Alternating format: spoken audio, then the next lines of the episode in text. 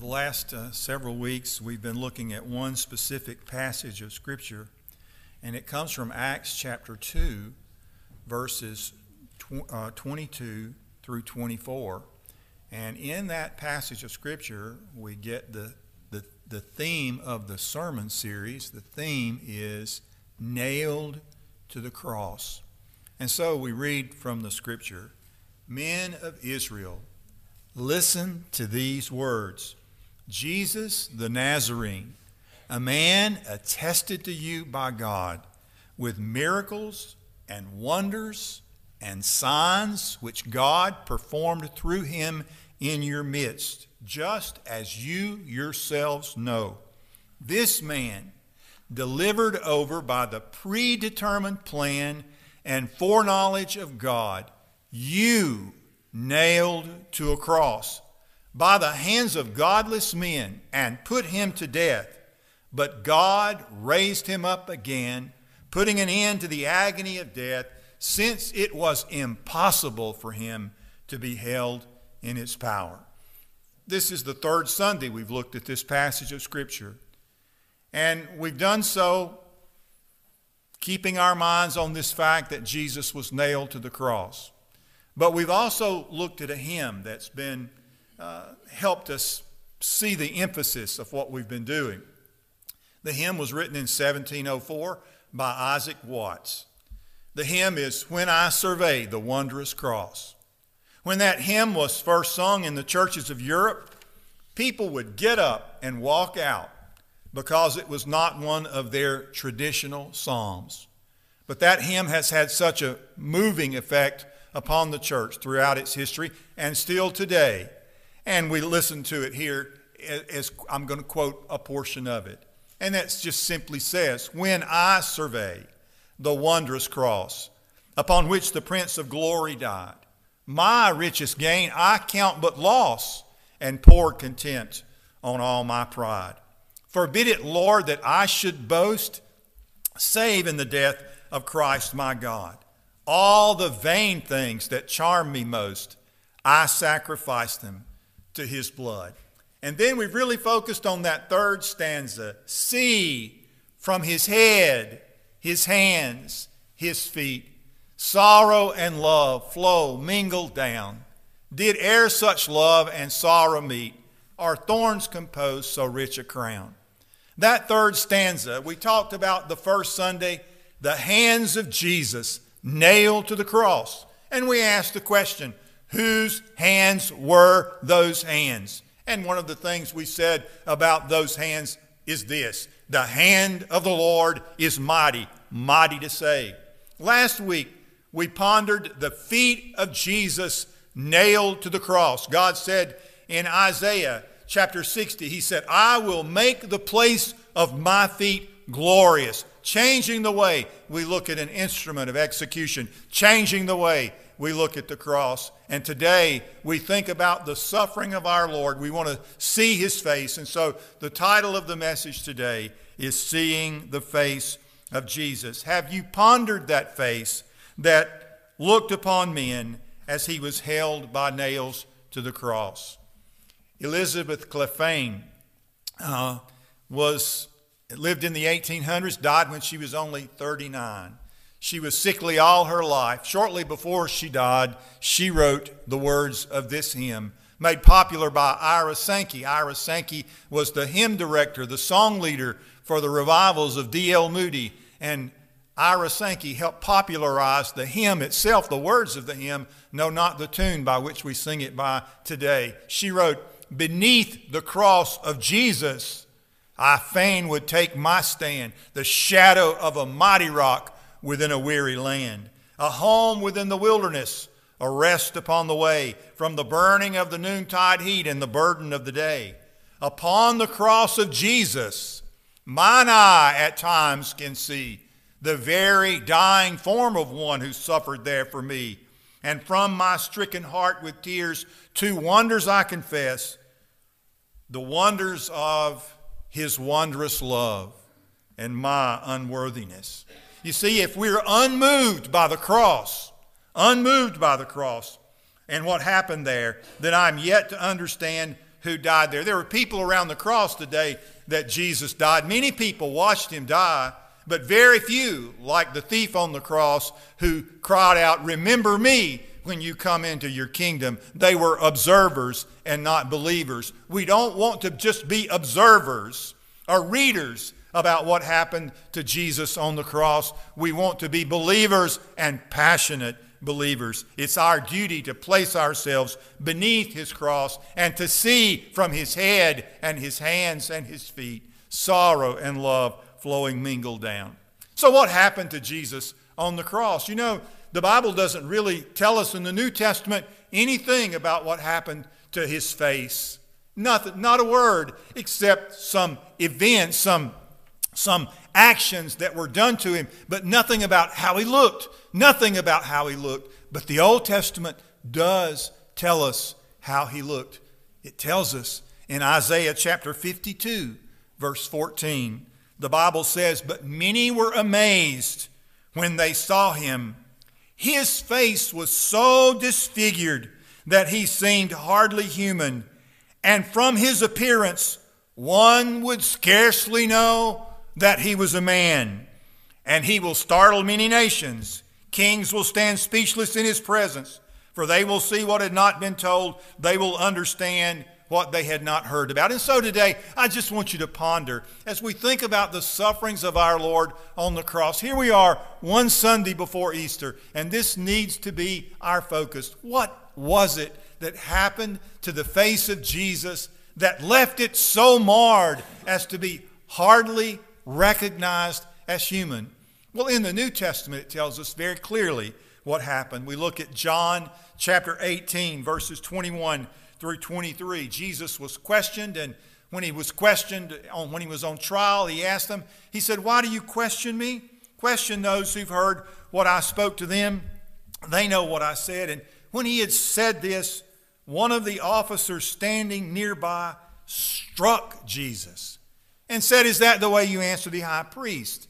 And Jesus answered him, If I have spoken wrongly, testify to the wrong. But if rightly, why do you strike me? That happened over and over as we read other verses in Matthew chapter 26, verse 67. They began to spit in Jesus' face and beat him with their fist, and some slapped him. They were disfiguring the face of Jesus in Mark chapter 6, 14, verse 65. Then some of them began to spit at him, and they blindfolded him and beat him with their fists. Prophesy to us, they, they jeered, and the guards slapped him as they took him away. Matthew also tells us they stripped him and put a scarlet robe on him, and after twisting together a crown of thorns, they put it on his head and a reed in his right hand, and they knelt down before him and mocked him, saying, Hail, King of the Jews. Then they spat on him and took the reed, and they began to beat him on the head. Do you see from his head the sorrow, the suffering, the love flowing mingled down. How, this is how his face became so disfigured that it was hardly recognized as, as being human. This is just a, a picture of what John told us in the Gospel of John. He came into his own, and his own received him not. Isaiah said he was despised and rejected of men. And so today, as we pondered before, whose hand was that on the cross? nailed to the cross. And whose feet were those nailed to the cross? And whose eyes were these looking out from that face upon those men who beat him with their fist? Whose eyes were those who looked into the eyes and into the souls of those men who spit in his face? Whose eyes were those who knew without looking the fingerprint of every hand that slapped him? And what kind of men would do such things?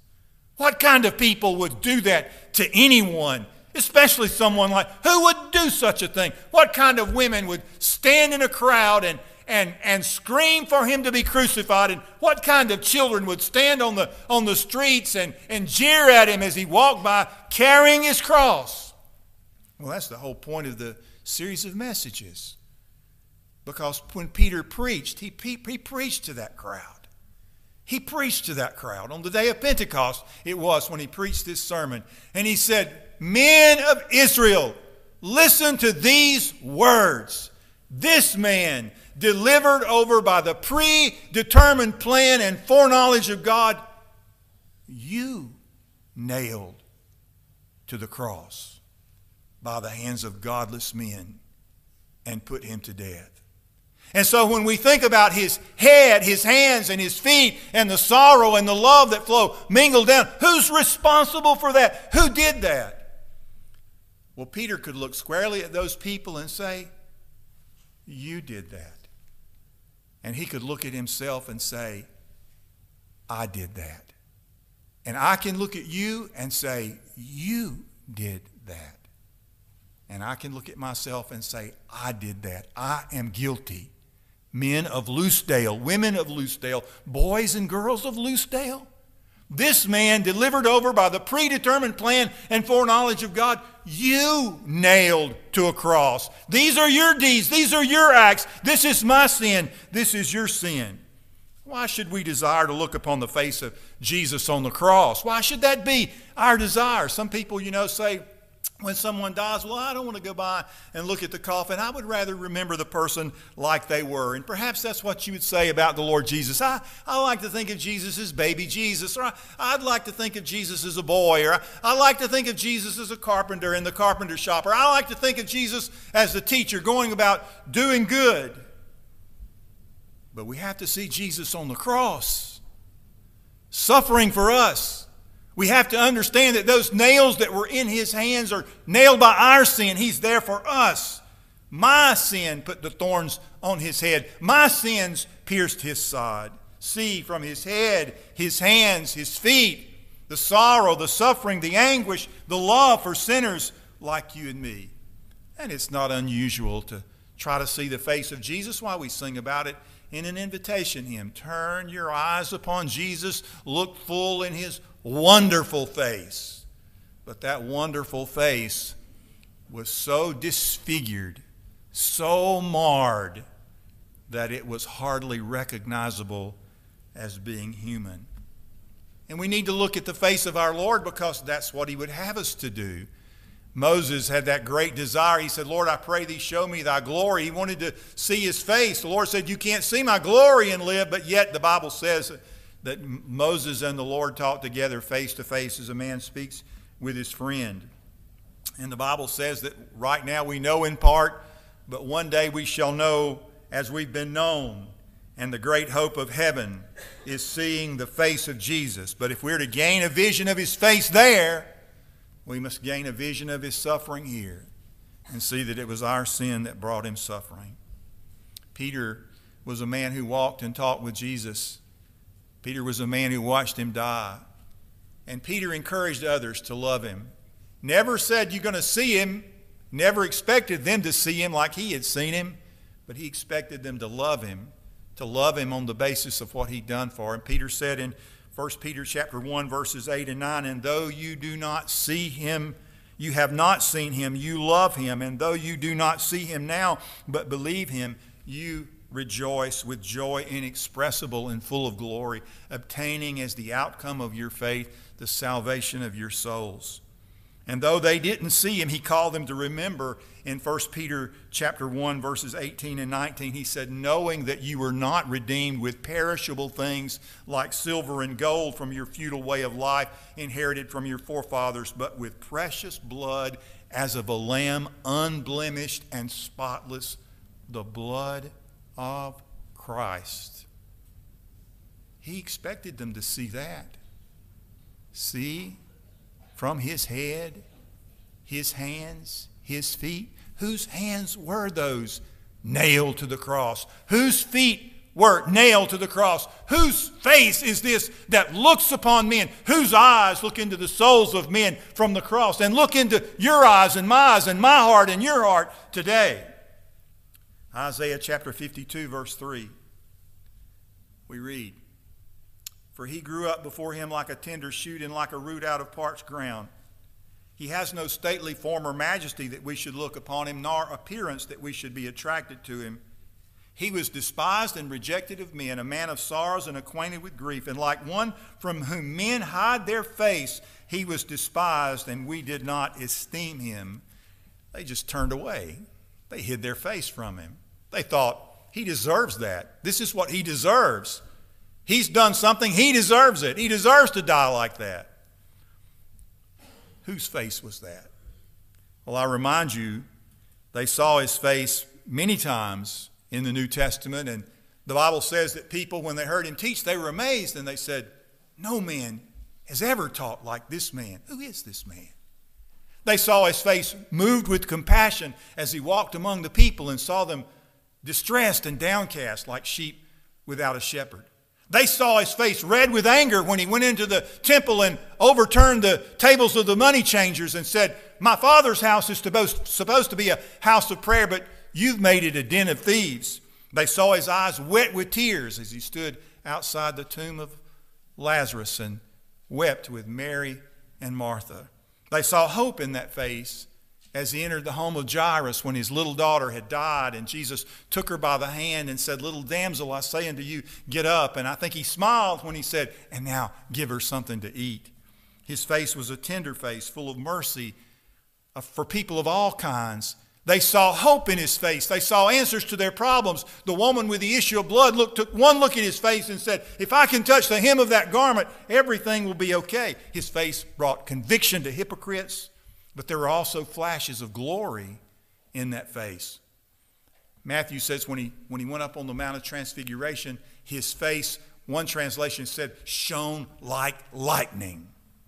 And the Bible says in the Gospel of John, chapter 18, verses 4 through 6, when they came to arrest him, and they wanted to know which one was Jesus of Nazareth, when he said, I'm he, they fell to the ground. They all fell down looking at his face. One look from that face struck terror in their hearts. And what if he looked at you? Well, he is looking at you, he is looking at me. The same eyes that looked from the cross on the crowd around the cross that day looked at those same people on the day of Pentecost when Peter was preaching, and they finally felt it. They finally got it. The conviction of God's Spirit finally struck them. The Bible says they were pierced to the heart, pierced to the heart, because Peter said, Men of Israel, listen to these words. This man, delivered over by the predetermined plan and foreknowledge of God, you nailed to a cross by the hands of godless men. This was your sin. Isaiah said in chapter 53, verse 3 through 5 He was despised and rejected, a man of sorrows and acquainted with grief. We turned our backs on him and looked the other way. He was despised and we did not care, yet it was our weaknesses he carried. It was our sorrows that weighed him down. We thought his troubles were punishment from God, punishment for his own sins, but he was pierced for our rebellion, crushed for our sins. He was beaten so we could be whole. He was whipped so we could be healed. There was a there was a suffering on his face that went far beyond any human beating that he endured from the hands of men. He bore the sins of many on the cross. And it's that sinless face that we look at today as we think. Why do we need to look at the face of Jesus today? Why do we need to see the suffering of Jesus today? Why do we need to think about it today? Because that suffering bought, purchased our salvation, my salvation, and your salvation. There's no way to heaven but through that suffering. And I need to see him as he sees me.